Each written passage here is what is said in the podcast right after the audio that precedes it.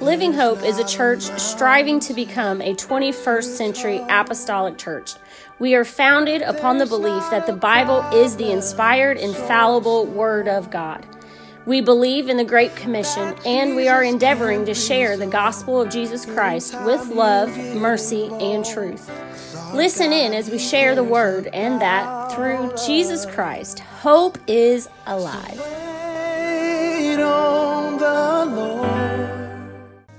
Amen. Matthew 25 and beginning with verse number 6 and at midnight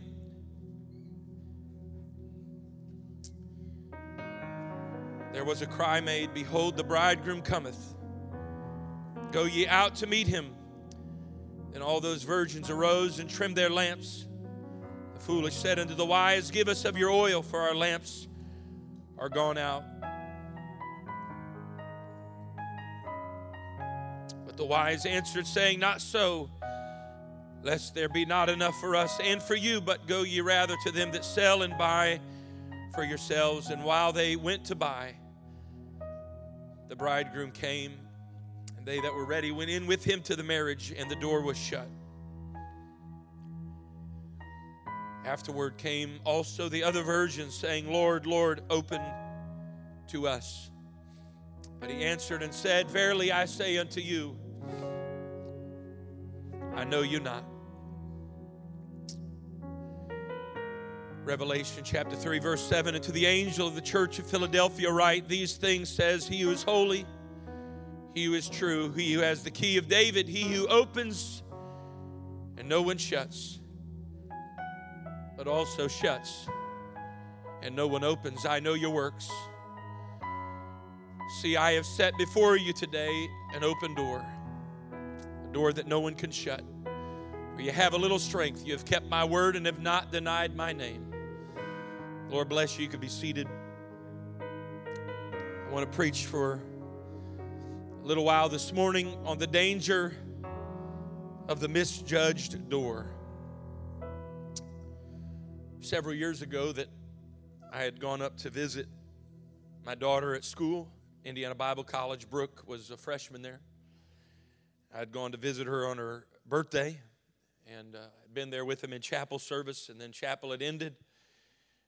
And I was excited. That was my first child that had left me, and uh, I wasn't excited that she had left me. But I was excited because I got to, I was able to see her, and I had a few a window of a few hours that I was going to be able to spend with her. And my heart was still aching over her departure just a month prior to that. So my mind was racing. I wasn't really thinking much about where I was or what was going on. I was thinking more about anticipating the moments I would be able to spend with her. So the enthusiasm, just the, I was caught up in kind of that enthusiasm of the moment, and somehow in the course of our leaving the building, as we made our way toward the exit, which was made up of two uh, double glass doors or two double glass doors there, and so as a, somewhere out of the corner of my eye, and with the enthusiasm of the moment, my expectation led to an altercation. Not an altercation with a person. I probably would have fared a little bit better if it had been an altercation with a person. Perhaps I would have been able at least to get a lick in if it had been somebody else that attacked me. Somehow, with a quick glance at the exit, and as I had entered the building earlier, the doors had been propped open. And so now my expectation of what they had been and caught up in the moment, my expectation being that the doors were open, I approached the door with no hesitation. My stride was confident and unbroken until the altercation. Without even so much as a flinch, my face encountered the door which I assure you was not open. And I fear that soon such will be the dismay of many that have walked through church doors week after week, month after month, year after year. I fear that the day is soon coming that many will rise on that Sunday morning as they have on Sunday mornings before. They will rise to come to church to sit through another service they will come with smug indifference and carnal confidence. They have brought with them for as long as they can remember. Long ago, it's been long since the fire went out.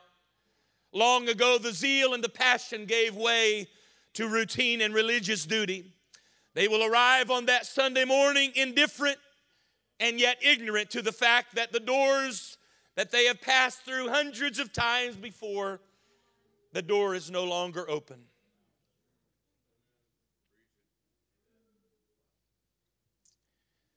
In Matthew chapter 25, Jesus tells the story of 10 virgins. Your Bible identifies in the second verse five of these women to be wise and five of them to be foolish. The parable of the 10 virgins contains no shades of gray.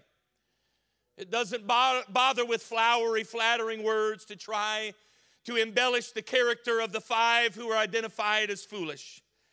There are no statements there to help us, to give us some sense of compassion toward the five that are identified as foolish. There are no subnotes to let us know that these five had come through rough times or to explain the extenuating circumstances that might have led to them being identified as foolish. No, just a swift and a sure line right down the middle. Five are wise and five were foolish with so clear a line and so sure a contrast. And considering that this the 13th verse of this passage clearly defines the context of this parable, saying this is how it's going to be at the coming of the Son of Man. This is how it's going to be at the coming of the Lord. This is what it's going to be like. There will be no gray.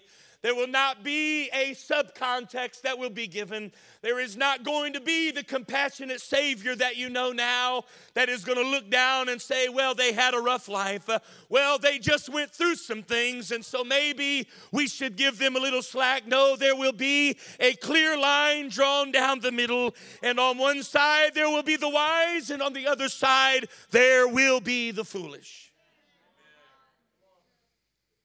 Because of the context of this passage and the hour that we live in, I would hope that every person that is in the audience today, whether in person or online, would want to know if my backstory and what I've been through does not play into the see I think there are many that that really think that on that day when Jesus comes uh, that Jesus is going to take into consideration the hard times that you've been through and the difficult life that you've had to live. But can I tell you there is no gray at the second coming of the Lord. Uh, there is going to be no judging based on what you've gone through. It's either are you wise or are you foolish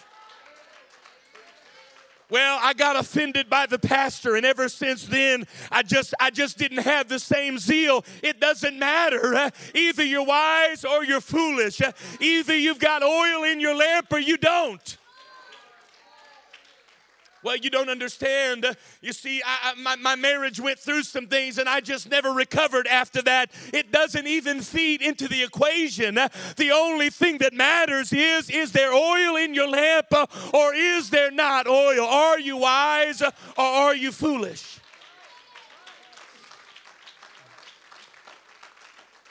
Well, Pastor, but everything was fine. But then I went to high school and, and, and the temptation just overtook me. I, I, went away to college and I got involved in some things uh, that I didn't intend to get involved in. Uh, and ever since then, my passion for the things of God just hasn't been the, it doesn't matter. Uh, either you're wise or you are foolish.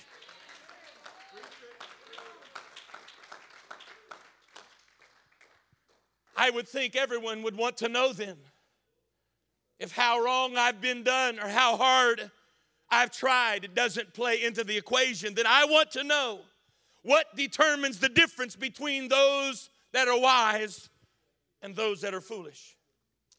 First, let me clearly place this parable within the right scope, within the right target audience. Let me define for you who this parable was aimed at speaking to. Who was Jesus talking to? And who was Jesus talking about when he shares this parable concerning his second coming? This is clearly defined when the Bible says all 10 of these women, both wise and foolish, were virgins. The virgin in the Bible is the same as what a virgin is today. It's one that has kept themselves. They've consecrated their life for a greater purpose. The virgin in the Bible is always a type of the church. So this parable is not about the world. So I know that we, you know, well, I'm in the church, so I'm good. And, you know, I come to church every Sunday, so I'm not the foolish. The, the foolish are the world. It's those that don't. No, this is five. There are going to be foolish that come to church week after week. They're going to be foolish that have danced around this altar, knelt at this altar, spoken other tongues, been baptized in Jesus' name. There will be wise and there will be foolish in the church. This parable is not about the world.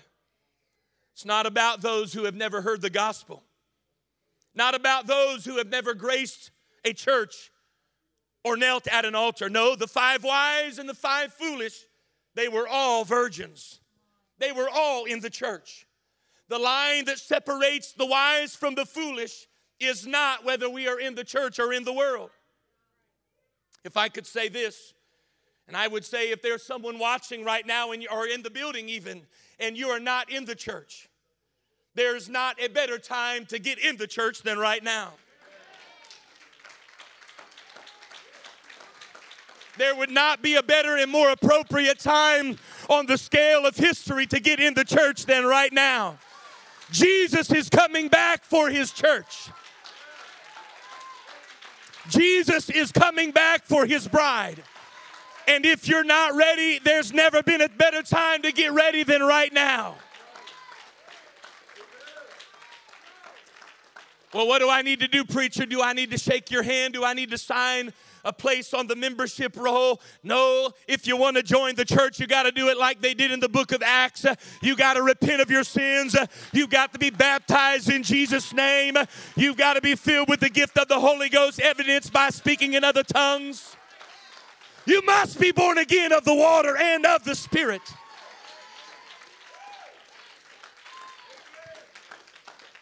And if you're not in the church, you aren't foolish. And I know this is going to come across as harsh. You're not foolish, you're ignorant. I know that word is harsh, but let me explain what it means. It simply means you don't know any better. I believe it's better to be ignorant than it is to be a fool. Because the ignorant have never experienced the power of God. The ignorant have never heard the message of Calvary. The ignorant have never experienced redemption and regeneration. They've got a right, perhaps, to say, I didn't know any better. But the fool, you don't have a right to say that. Uh, you stood in Sunday morning services as the Holy Ghost swept through the building. Uh, you've knelt at an altar and tears ran down your face. Uh, you got in the waters and you were baptized in Jesus' name.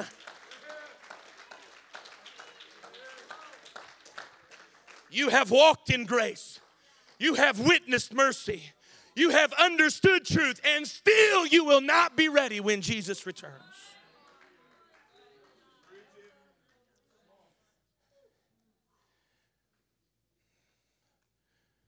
Notice that in verse 1, they all, all ten, the five wise and the five foolish, the church went out to meet the bridegroom. In verse 5, when the bridegroom tarried, when his coming was delayed, the Bible says they all slumbered and they. I'm looking for the demarcation. I'm looking, what is it that differentiates the wise from the foolish? Because I want to know. Because Jesus is coming soon. Did you hear me? I said, Jesus is coming soon. If you don't believe that Jesus is coming soon, I don't know what else to tell you. All you've got to do is look around you right now, and the prophecies of the Word of God are being fulfilled. And if Jesus is coming soon, JB, I would hate for you to be among the foolish when you got a preacher standing here on a Sunday morning morning telling you Jesus is coming soon.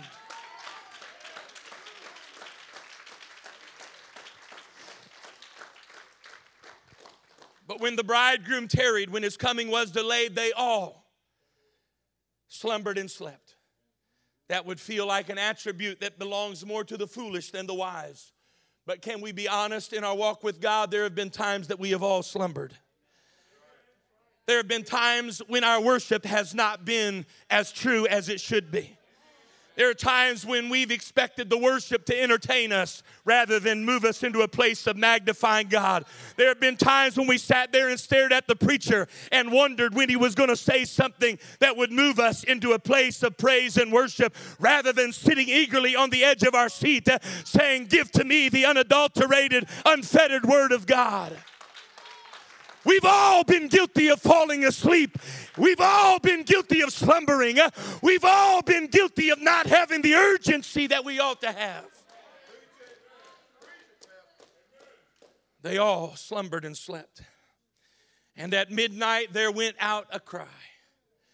I don't, I, I just, in my spirit, as I was reading through this, I just tried to imagine what it must have felt like. I try to imagine what it's going to feel like, Cortez, at that night. The Bible says that hour when no man is looking for his return. We've people have fallen asleep within the church and without, and there are very few that are looking for his return. I, I believe that piercing pitch, that piercing cry in the middle of the night, uh, amen, is going to awaken us, is going to awaken the church from its slumber. It's going to awaken the bride of Christ. It's going to awaken those of you that sit here Sunday after Sunday and you're lethargic lethargic in your worship uh, and you're complacent in your praise, uh, there's got to come an awakening in the church uh, when we realize the bridegroom is coming.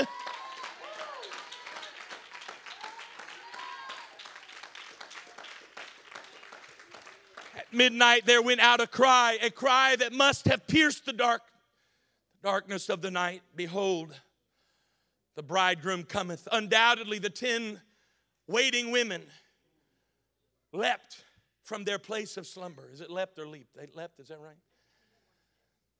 Ashamed that they had fallen asleep. And undoubtedly they were dealing with some feeling of guilt and remorse. Anybody ever been awakened and you know you had to get the early flight and your alarm clock didn't wake you up and and all of a sudden you realize I've got to hurry or I'm not going to make it to the airport in time.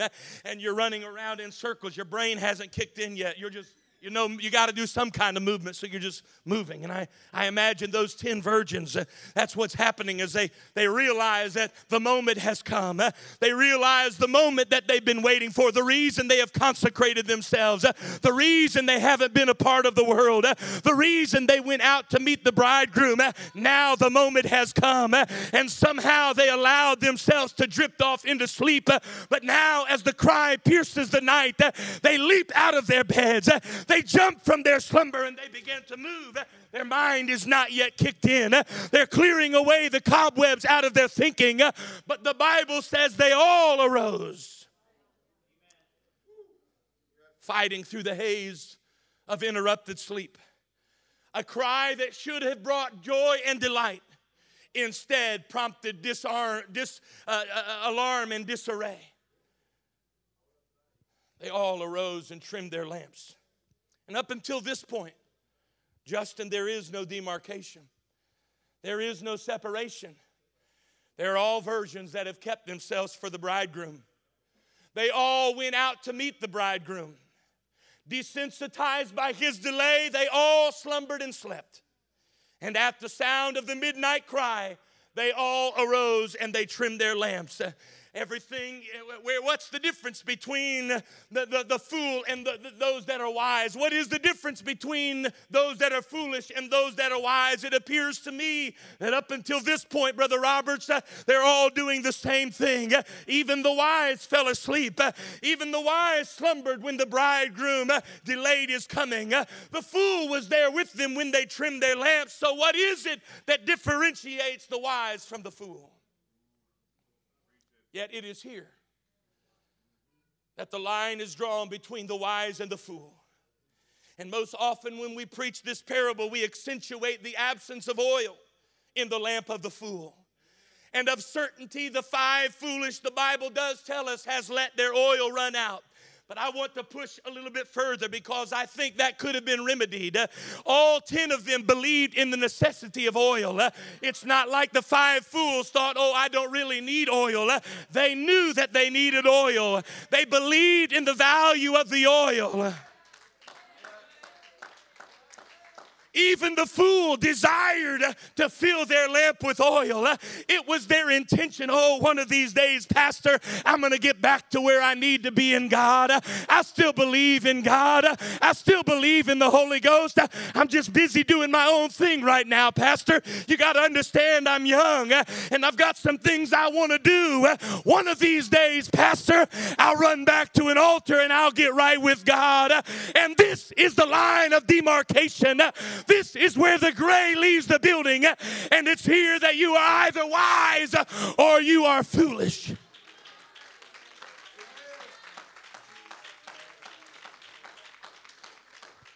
I believe the demarcation, the dividing line that separates the wise from the fool, can be found in Matthew chapter 25, verses 10 and 11. The Bible says that while the foolish five went to buy, the bridegroom came. And those who were ready went in with him to the wedding, and the door was shut. And afterward, the other virgins came also, saying, Lord, Lord, open to us. You see, here is the line, the demarcating line between the wise and the fool. we've all been guilty of falling asleep. we've all been guilty of being desensitized. Amen. We've all been guilty of that. but the line of demarcation is that the fool thought the door would always be open. they failed to realize that there was coming a day that the door would be shut. they failed to realize that once that door is shut, it will never be opened again. they failed to realize you see, they came Sunday after Sunday and the door was open. They came Wednesday after Wednesday and mercy was there and grace was there. The presence of God was there. But what they didn't realize is that there was coming a day after the cry in the midnight hour that the door was going to be shut and it will never be opened again. I'm reaching for somebody online right now. Tiana, I'm reaching for you today. I love you, Tiana, and I don't want to see you lost for eternity. But don't let the enemy deceive you. The door will not always be opened.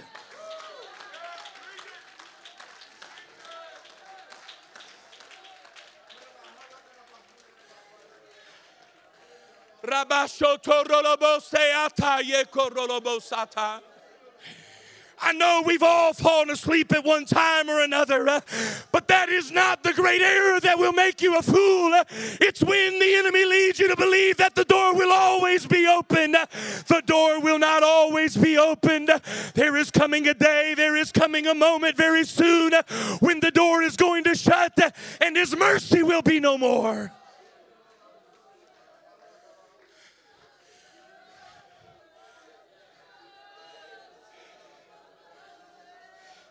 Come on, if you've fallen asleep, that doesn't make you a fool. If you've fallen asleep, that's not what makes you a fool. But it's when you begin to bargain and when you begin to reason in your mind and say, Pastor, I'll get around to it someday. I'm just not ready yet.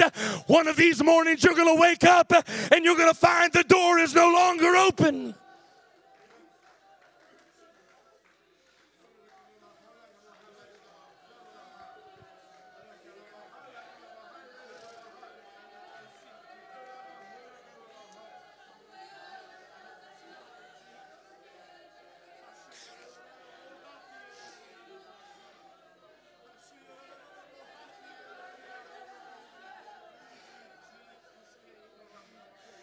I preach to you, I preach to a church today I preach to the modern church that has much in common with the 10 virgins of Matthew 25. I believe that the modern church of North America has fallen asleep in so many ways. We've been, we, we have been desensitized by affluence. We've been desensitized by worldly appetites.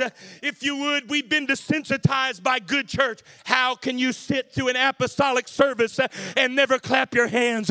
How can you sit through a service when the presence of God is moving through the house and not be moved to an altar of repentance. I'm going to tell you how because we've been desensitized. We've heard for so long that Jesus is coming back. Brother Roberts, I've been in no less than 100 church services where suddenly there came a hush over the building, a holy hush. Nobody said, Be quiet, just God moved in and everybody felt it. And after that, it was followed by a message in tongues. And following the message in tongues, there came an interpretation. And over a hundred times, Brother Roberts, I, I, don't I couldn't count the number exactly, but I've heard someone stand and say the same message. Behold, I come quickly. Behold, I come quickly. 34 years ago, I heard that message in Living Hope. 20 years ago, I heard that message in Living Hope.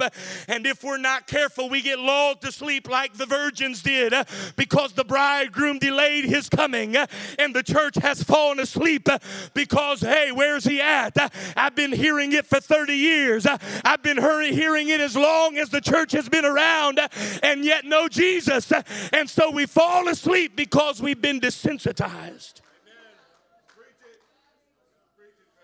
2,000 years ago, the Apostle Peter wrote of this callous calamity that would overtake the church of the last day. He wrote in 2 Peter chapter 3, verse 3, knowing this first, that scoffers will come in the last days you know, the kind of giggling under their, oh, this pastor, man, this is crazy. What's he talking about? Jesus coming back. Pastor, you need to get with the times. You, you, you need to realize that, that that's just a bunch of mess you're preaching to us right now. Scoffers will come in the last day, walking according to their own lust. Well, this is just what I feel like this is just what I want. I, I just feel like I need this in my life. I just feel like I need knowing what the Word of God says, and yet they follow after their own left. Peter, 2,000 years ago, said, Preachers, pastors, I, I want you to know this is going to be, this is a letter, an epistle not written to the world, written to the church. And saying, Where is the promise of his coming? For since the fathers fell asleep, all things continue as they were from the beginning of creation. For this they willfully forget that the word of God, that, that by the word of God the heavens were of old and the earth standing out of water and in the water he is saying this in the last day, there were going to be a church that is desensitized because they've heard about the rapture, but they haven't seen it. He said, Pastor, you're going to get up to preach about what you're preaching on the second, I think, second Sunday in June of 2020 in the middle of a world that's losing its mind. And yet the church is going to stare back at you with indifference because they wonder, where is the sign of his coming? You're too busy pursuing your career, you're too busy pursuing riches, you're too busy pursuing the lust of your flesh, and preaching doesn't even move you. It's not the foolish that have fallen asleep. We have all fallen asleep. Mantles of intercession and travail laid down by Mother Brown. Mantles of intercession and travail still lay crumpled where Sister Bush laid it down two years ago waiting for someone to come along, waiting for another generation that will walk by and pick up that mantle of intercession eh, and lead this church forward in prayer, eh, praying prayers of desperation. Eh. I'm telling you, the church has got to awaken itself. I'm not questioning today whether you're in the church or in the world. Amen. In this last hour, you would have to be ignorant to be in the world. But that's not who this parable is pertaining to. And I believe the things that we're watching right now take place. Last night, another shooting in Atlanta. Some of you think it's about race. Some of you think it's about humanity. You think it's about human nature. What you don't understand is the Bible said, and then the last days, nation, ethnos, ethnicities are going to rise up one against another. And it said, as the coming of the Lord gets closer, it's going to get more and more and more. Am I for what's happening? Absolutely not. Do I believe it's going to stop? I don't believe it is. Politics won't make it go away. This is not a skin thing, it's a sin thing, it's a heart issue. And as the clo- coming of the Lord gets closer, it's going to happen more and more and more. Now, if you want to make it into a racial thing and you want to try and fight a racial battle, it's not going to help any. I'm telling you what it is it's a midnight cry. It's Jesus letting us know that He's about to come back for His church. It's Jesus letting us know, church, you better wake up. You better get ready. Come on, you better wake up. You think this is about race? It's not about race, it's about the coming of the Lord.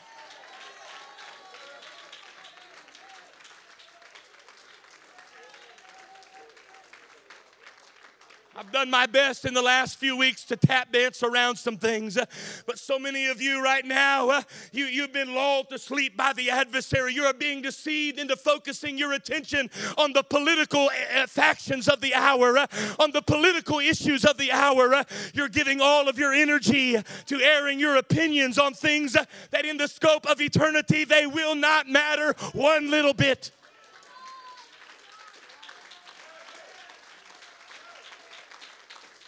I told you I'm not for injustice, but I'm going to tell you there's a lost world out there, and the church is being distracted by issues. We've got to realize this is a midnight cry. And even today, as I stand in this pulpit and I tell you what's going on around us or the sign of Jesus coming, some of you will get indignant with the preacher. Pastor, you're trying to make this about the Bible. You're trying to make this about Jesus. You're trying to get me off of my political soapbox. You're trying to get me off of what I know is important to me. I'm irritating you much like those virgins. It was irritating in the midnight hour. It was irritating when the cry went out that the bridegroom is coming. But whether you're irritated or not, it doesn't change the fact that the bridegroom is coming.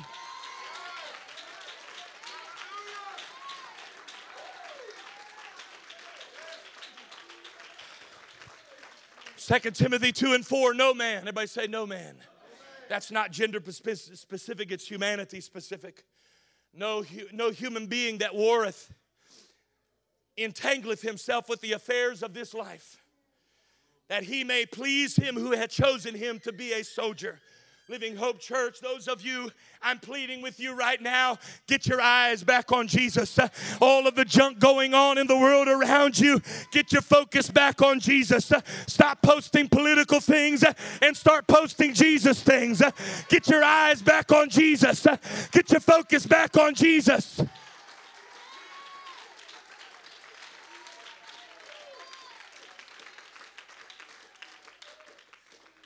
The Bible says those virgins, all 10 of them, the wise and the foolish, are stumbling around in the darkness of the midnight hour. They begin to trim their wicks. And here's where I really begin to have a problem with the five foolish. Because the trimming of the wick is a visible outward thing. And it has to, it has to be tended to. I mean, if you get all the oil in the world but you don't have a wick, it's no good to you. You're going to have an explosion, not an illumination. So I'm not, in, I'm not trivializing the importance of the wick. It needs to be tended to. But trim, trimming the wick when you have no oil is pointless. And trimming the wick can be done at any time. Amen. They could have trimmed the wick as they were walking into the procession. They could have trimmed the wick even once they were inside the building because what they were looking for was not a trimmed wick. What they were looking for is do you have oil? They were all, they were going through all the acts. The fools were going through all the same actions as the five wise were. Why? Because they didn't want to admit that they'd run out of oil. So they came to church and they clapped too. Mm, they stomped. They raised their hands too. Look at my wick, it's trimmed, man. I'm, mm, hallelujah, I'm holy, I'm godly, I'm righteous. And We come to church and the wick is trimmed, but there's no oil on the inside we come to church and we trim the wick and we do all the outward stuff so everybody around us thinks that we're right uh, and that when the bridegroom comes we'll be ready uh, and we're more we're more interested in the perception of those around us uh, than really making sure that we are ready we're more interested in trimming a wick than making sure there's oil in the lamp. It's here that the great folly of the five virgins that would draw the line between them and the wise they had done everything that the wise had done. They were in the church. They went out to meet the bridegroom. They awakened at the midnight cry. They trimmed their lamps. They knew the value of the oil, but they wrongfully deducted that the door would always be opened. Brother Roberts, I, I, just thought to myself when the cry went out and those five foolish virgins knew that they didn't have any oil, the first thing they should have done is ran out to the keeper and the seller of the oil and said, I've got to have oil. I can trim my lamp on the way, but I can't get oil just any anywhere. I've got to run to an altar and I've got to get oil because the bridegroom is coming.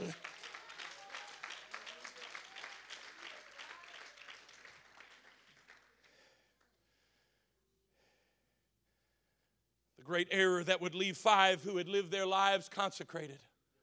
What a shame that will be to grow up in the church,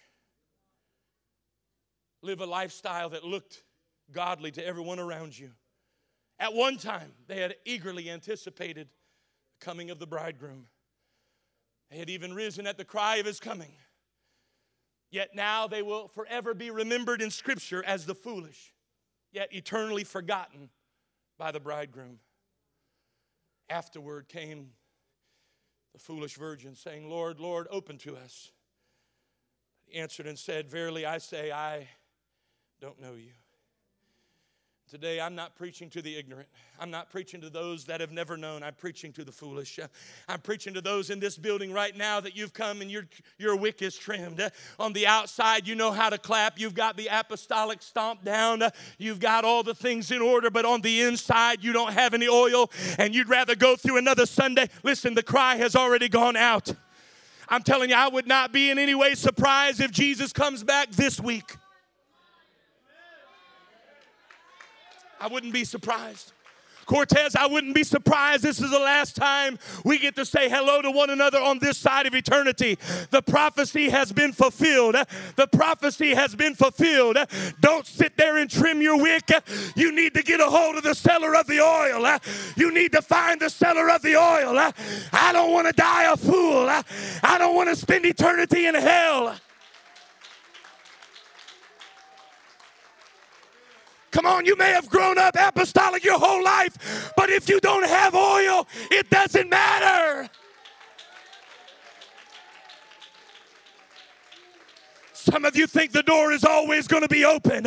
You think this preacher has lost his mind because all you've ever known is the mercy of God. All you've ever known is the grace of God. But I've come to tell you today there is coming very soon a day when the door is going to shut. And when the door is shut, it will never open again.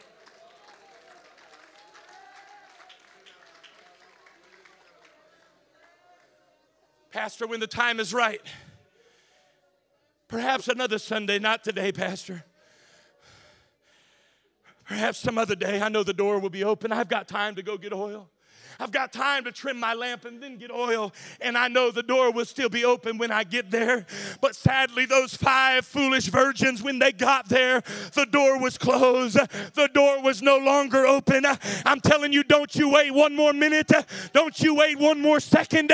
If your heart is not right with God, if you've got racism in your heart, run to this altar. If you've got hatred in your heart, run to this altar. If you've got bitterness in your heart, run to the altar.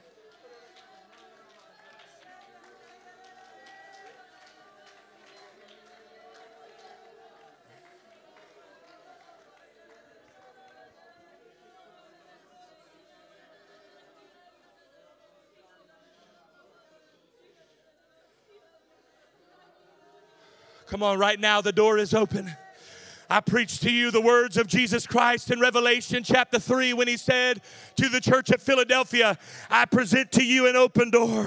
I want to tell you right now the door is open. Right now there is mercy. Right now there is grace. Right now there is forgiveness of sin. Right now there is a fresh outpouring of the Holy Ghost. Right now the door is open. Behold, I stand at the door and knock. If any man will open up unto me, I will come in and sup with him. The the door is open right now. But the same Jesus who said, I'm giving you an open door, also said in the preceding verse that I am also the one who shuts the door.